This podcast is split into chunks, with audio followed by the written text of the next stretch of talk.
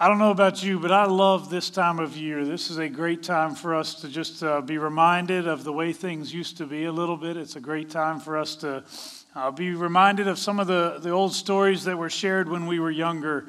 I know that for me, um, Christmas was always a great time of year uh, simply because of the fact that there was a sense of unity that maybe didn't always exist outside of that season. People seem to get along, and actually, often people are more interested even in things like church and being together for things like this. So it is a blessing to have each of you with us. I did miss being in church last Sunday. I know sometimes we. Um, uh, sometimes we need a little bit of time off, and it was nice to uh, just have a day off. But man, it wasn't really all that nice for us. We had about nine hours with no electricity.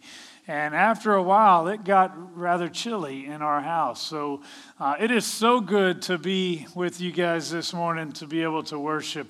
Let me share with you something that happened on November, 20, November 8th, 2008. A guy named Jim O'Neill, who is 65 years of age, was flying alone in his Cessna at 5,500 feet over North Yorkshire, England, when he suddenly was unable to see his controls.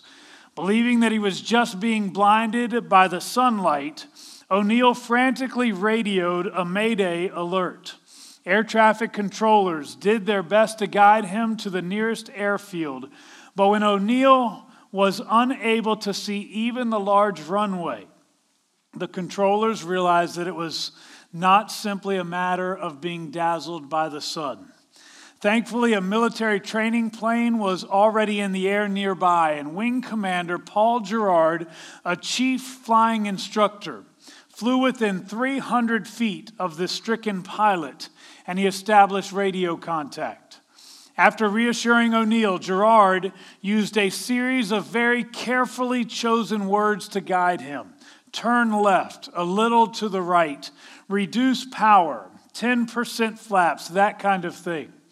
The Royal Air Force pilot guided the disabled aircraft down towards an RAF airfield, with O'Neill feeling for and finding the various controls by memory. The Cessna landed halfway down the runway at high speed, bouncing twice and finally stopping at the very end of the runway. At the hospital, doctors discovered that O'Neill had suffered a stroke Eh, that had put pressure on his optic nerve, rendering him blind. After medical treatment, most of Jim O'Neill's eyesight returned. The RAF remarked that they are used to shepherding lost airplanes, but this was the only time they had shepherded a blind one.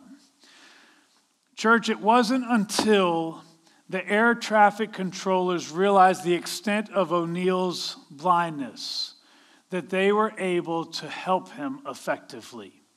Spiritual blindness is an epidemic in our culture today, but Jesus came to give sight to the blind. Without him, we are all flying blind, but God is ready to help us. And he promises to help each of us land safely. God says to the psalmist in Psalm 32 8, I will instruct you and teach you in the way you should go. I will guide you with my eye. Well, today's scripture passage tells the story of how Jesus, the Good Shepherd, originally came to dwell among humanity. In the words of John chapter 1, verse 14, it says, The Word became flesh and made his dwelling among us. We have seen his glory, the glory of the one and only Son, who came from the Father, full of grace and truth. So let's take a look at it from the most commonly read version of the Christmas story. It's found in the Gospel of Luke, chapter 2. I will ask you to go ahead and turn to it, but I'm going to warn you ahead of time. Most of you probably have an NIV Bible or something similar to that. When I read the Christmas story, I do it from the King James Version. And it's just because when I was a kid, that was the way I learned it. And what happens now is if I try to read it from the NIV, I will stumble through it all the way until the very end. but this sounds normal to me. So I'm going to be reading this morning, beginning in verse 4 of Luke chapter 2, and it says this And Joseph also went up from Galilee, out of the city of Nazareth into Judea, unto the city of David, which is called Bethlehem, because he was of the house and the lineage of David, to be taxed with Mary, his espoused wife, being great with child. And so it was that while they were there, the days were accomplished that she should be delivered. And she brought forth her firstborn son and wrapped him in swaddling clothes and laid him in a manger, because there was no room for them in the inn. And there were in the same country shepherds abiding in the field, keeping watch over their flock by night. And lo, the angel of the Lord came upon them, and the glory of the Lord shone round about them, and they were sore afraid. And the angel said unto them, Fear not, for behold, I bring you good tidings of great joy, which shall be to all people. For unto you is born this day in the city of David a Savior, which is Christ the Lord. And this shall be a sign unto you Ye shall find the babe wrapped in swaddling clothes and lying in a manger. And suddenly there was with the angel a multitude of heavenly hosts, praising God and saying, Glory to God in the highest, and on earth, peace, goodwill toward men. And it came to pass as the angels were gone away from them into heaven, the shepherds said to one another, Let us now go even unto Bethlehem and see this thing which is come to pass, which the Lord hath made known to us. And they came with haste and found Mary and Joseph and the babe lying in a manger. And when they had seen it, they made known abroad the saying which was told them concerning this child. And all they that heard it wondered at those things which were told them by the shepherds. But Mary kept all these things and pondered them in her heart. And the shepherds returned, glorifying and praising God for all the things that they had heard and seen, as it was told unto them. Now, as you know, last week we were forced to cancel services due to the weather. The sermon title was supposed to be God's Ironic Plan. And while I'm not going to preach the entire sermon to you this morning, I do want you to see a bit of the irony that is within this passage. In fact, my plan was to use the same passage last Sunday, so it's a little bit easier to do that. It begins with a mention of Joseph, and then a little bit later in verse 5, it brings in Mary. As this is her first child, most biblical historians believe that based on the culture and the age that she would have been, she likely would have been no more than a young teenage girl. He is likely older, but not much older. In fact, it's also possible that he himself was not more than an older teen. The point is that these were not experienced parents.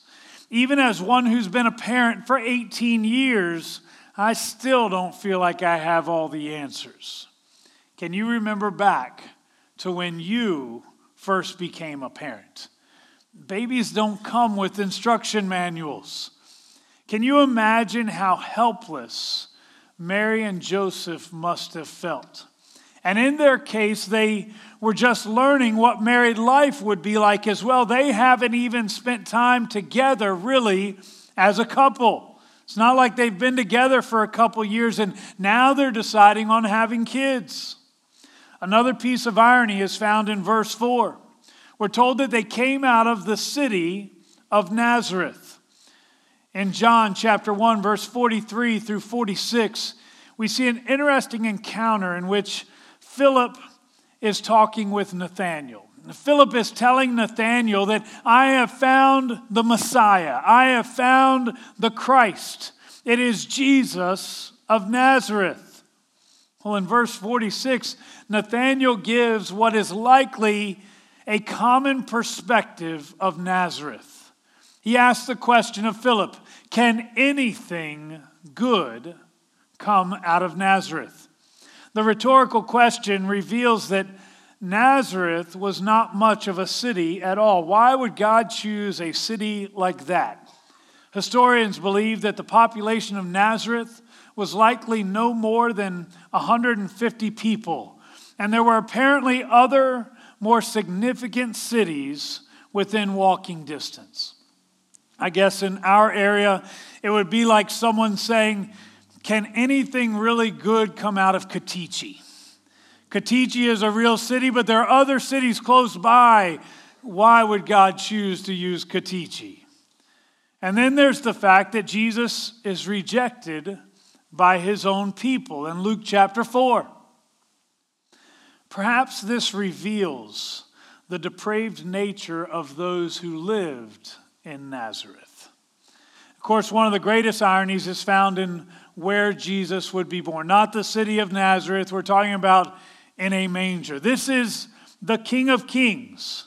He's not born in a palace or even some nice medical facility. He's not even born in a nice house or a hotel. Instead, he is born in a manger, surrounded by animals and the filth that can come with them. Can you imagine how helpless Mary and Joseph must have felt? What were they thinking? Is a manger really the best that we could do for the Savior of the world? Well, irony and simplicity would become somewhat of a theme as we journey through the Christmas story. Certainly, later in the Christmas story, we would be introduced to wise men who sometimes we refer to them as kings, who would come looking for the baby Jesus. But that didn't happen on the night that Jesus would be born. It would not be kings that would show up at this manger scene. Instead, it would be the ordinary, it would be shepherds. Verse 7 tells us that there were in the same country shepherds abiding in the fields, keeping watch over their flocks by night. We'll talk about their story in just a moment, but I want to talk about these ordinary men for a moment.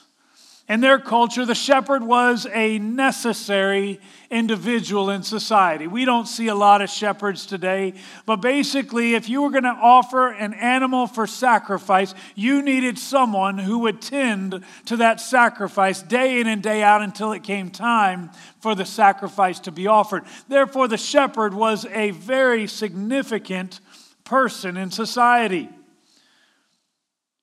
But few people would have ever chosen that profession. These were typically men who were tough and they were strong, yet they often lacked significant social interaction. They were the kind of men who could grunt their way through a conversation, much like a caveman or many husbands.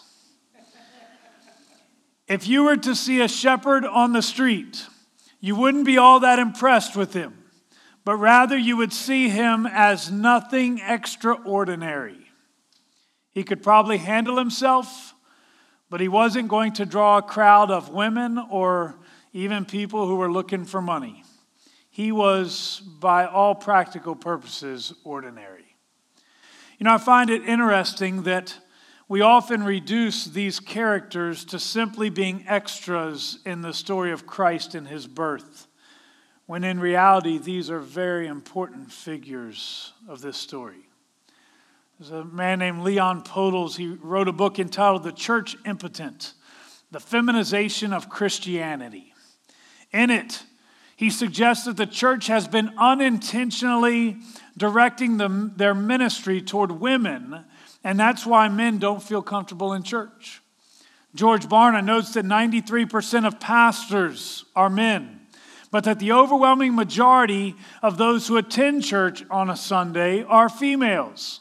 So churches tend to cater to the largest demographic that they have.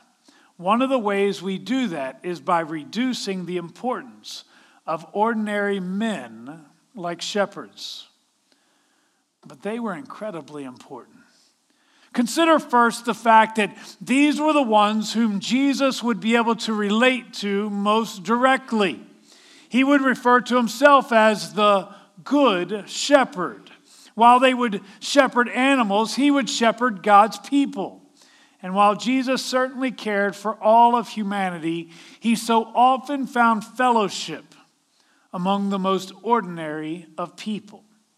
We know that later in life, Jesus would have encounters with government officials and religious leaders, but he would spend the majority of his time with people like fishermen and tax collectors, unschooled, ordinary men. There's no doubt that God desires that we be transformed by our encounter with Him. But the fact is that God didn't call you because you were ex- extraordinary, better than other people. He didn't reach into your life because you were smarter or more attractive or more talented than other people. He reached out to you because he saw the real you and he loved what he saw. Those are the shepherds, and that is you and me. The problem is this we see all the rough spots. We just assume that somehow that disqualifies us from serving God and God believing in us. Do you think the shepherds start out as holy individuals who have everything together? No way, they're shepherds. These are guys, they don't even talk to other people outside their group. Sometimes they don't talk to themselves. These are ordinary individuals, imperfect in just as many ways as we are. And they are invited into something extraordinary. And it would genuinely change everything about them. In their case, it begins with an amazing encounter, and probably a little bit scary too. They had spent many evenings out in the fields watching their sheep, but nothing like this had ever happened to them before.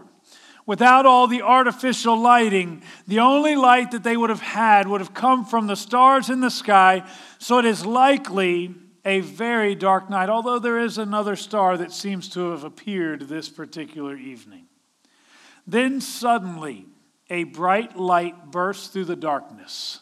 It is an angel with a message specifically for them. Listen to what he says Fear not, for behold, I bring you good tidings of great joy, which shall be to all people. For unto you is born this day in the city of David a Savior, which is Christ the Lord. Now, can you imagine the fear that they must have had, in spite of being told, Fear not? And we're talking about people spilling their coffee everywhere. We're talking about some of the shepherds running and hiding behind rocks. This doesn't happen. Maybe even a couple of them having to change their pants afterwards. This was a scary event for these guys. It's unlikely they've ever seen anything like this before. I don't even like it when my kids jump out in front of me. Can you imagine all of a sudden a bright light in the sky and someone speaking to you, even if they have a good news message? It still would have scared me. As the angel begins to speak, he gives them a great message, and after a while, they're beginning to comprehend what the angel is saying.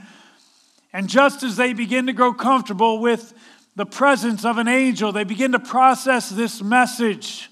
We're told that suddenly a host of angels appeared. And they begin to declare, Glory to God in the highest, and on earth peace, goodwill toward men. All right, it was hard enough with one of you, and all of a sudden I look, and now there's a host of you. I imagine they were relatively scared. Well, this encounter leads to another encounter, one that is far less scary, but it is incredibly beautiful. The angel speaks of a child that is being born in nearby Bethlehem, wrapped in swaddling clothes and lying in a manger. So, as the angels depart, something begins to click among these ordinary shepherds. Can you picture the conversation? Um, did, did that really just happen? Did, did I just imagine that? Were those angels? Dude, nobody's ever going to believe this. And then one of them gets this crazy thought of all the people in the world, why would God tell us? I mean, you think about it. We're talking about extremes between a king and a shepherd. What about all those other people in between? All these people, they were good people. Some of them go to church on a regular basis. Why would God choose to reveal this incredible story to us? Man, what a unique situation. What an incredible blessing. They can't come up with a good answer as to why them, but they know what they need to do. Our passage says that they came with haste, which basically means they were in a hurry. They wanted to see this thing that was happening. There may still have been some doubt and apprehension, but this was an incredible honor to be able to see such an amazing event. We're told that upon reaching Bethlehem, they find the stable where Jesus was born, and they worship the God of all creation. Can you imagine even how that encounter must have sounded? They see Joseph standing outside and he's just kind of looking up in the sky trying to process all the things that are going on. And they stop him and say, Hey, you're not going to believe this, but we just had the most amazing experience. We're out there tending our sheep, and this angel comes up, tells us that there's a baby that's being born in Bethlehem, and we're supposed to find this baby somehow. But he's been born in a manger and he's wrapped in swaddling clothes and he, he's probably still in the barn somewhere. Would you happen to know where a baby might be? I picture Joseph saying, Well, if it happened to you, I guess I may as well tell you, I've seen the baby. It's mine. And they go inside and they see this newborn Christ. You know, as I reflect on the story of Jesus' birth and the opportunity which arose for the shepherds, the thought arises in my mind Did you know that God is still inviting ordinary people to come and meet the Christ child? And this invitation, it is still an honor and a privilege, just as it was for the shepherds. In fact, I would suggest that it is the greatest privilege that any of us will ever have. In their case, it would change everything about them. Sure, they were still shepherds when they left that place, but they were not the same shepherds that had gone into work that night. Our passage tells us that they returned glorifying and praising God for all the things that they had heard and seen as it was told unto them. They went back to tending their sheep. But as they did so, they celebrated what had taken place. Probably amongst themselves, they celebrated. They rejoiced. And when they came across anybody else who would listen, they proclaimed what they had seen. Can you imagine? You have this incredible encounter with, encounter with an angel who appears and tells you what you're going to find in this place. And then you go to this place and you see it and you realize I was just invited into a personal encounter with the God of all creation. Could you really keep quiet about it? No way. I'm going to want to tell everybody that I can find. Well, that's basically what these guys do. Know that regardless of who you've been or how ordinary you feel, God is inviting you this Christmas to come and experience Christ. He's not calling you to be perfect or to go get your life in order and then come see him. Notice there was never an address like that to the shepherds. This is good news for all people. For unto you is born this day in the city of David a Savior, which is Christ the Lord.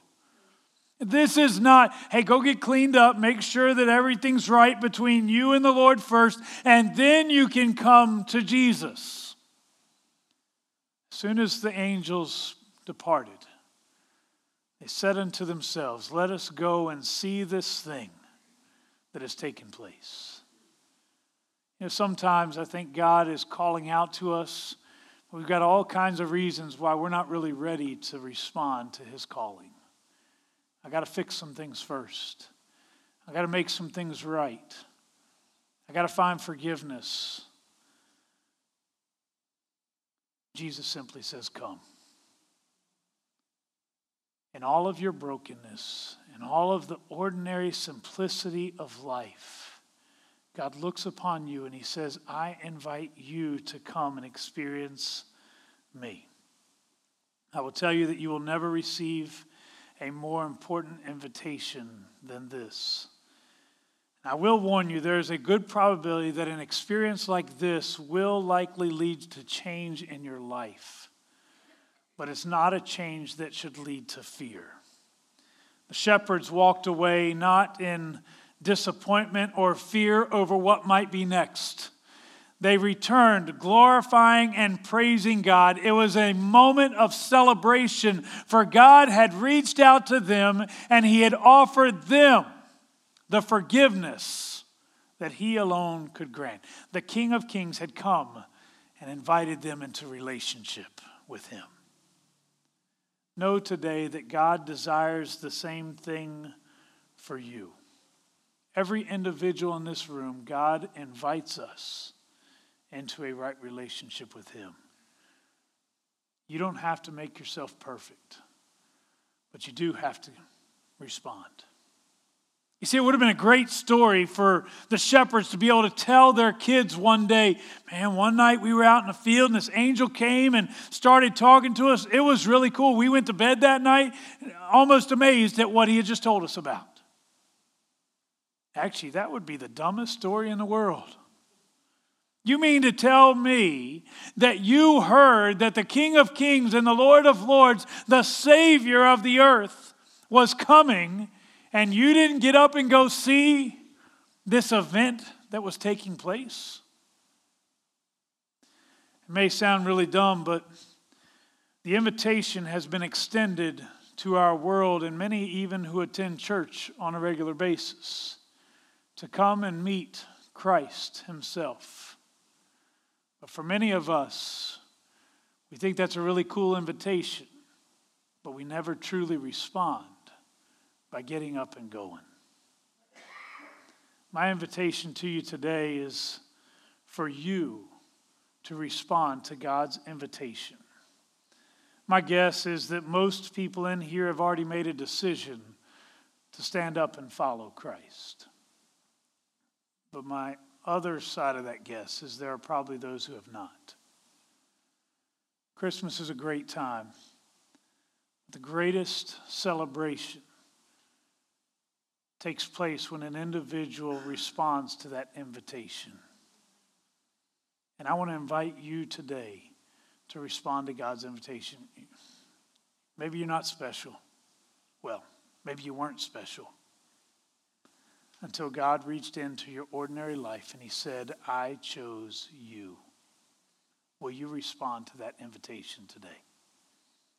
Everyone would stand and bow your heads.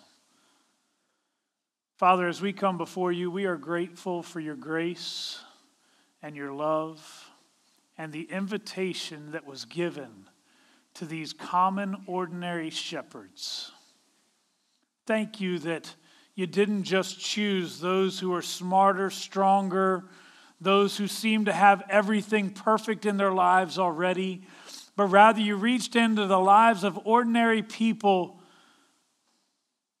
and you gave them the opportunity to experience something extraordinary. But as we come before you, we ask right now that you would do something extraordinary in us.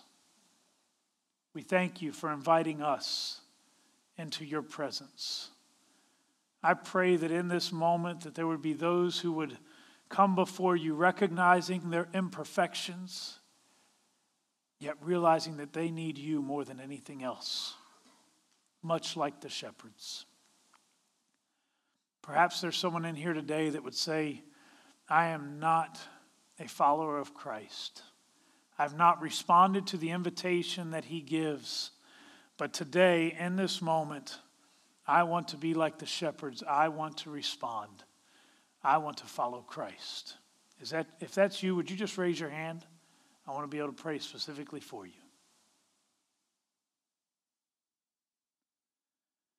Father, as we come before you today, we are grateful for the invitation.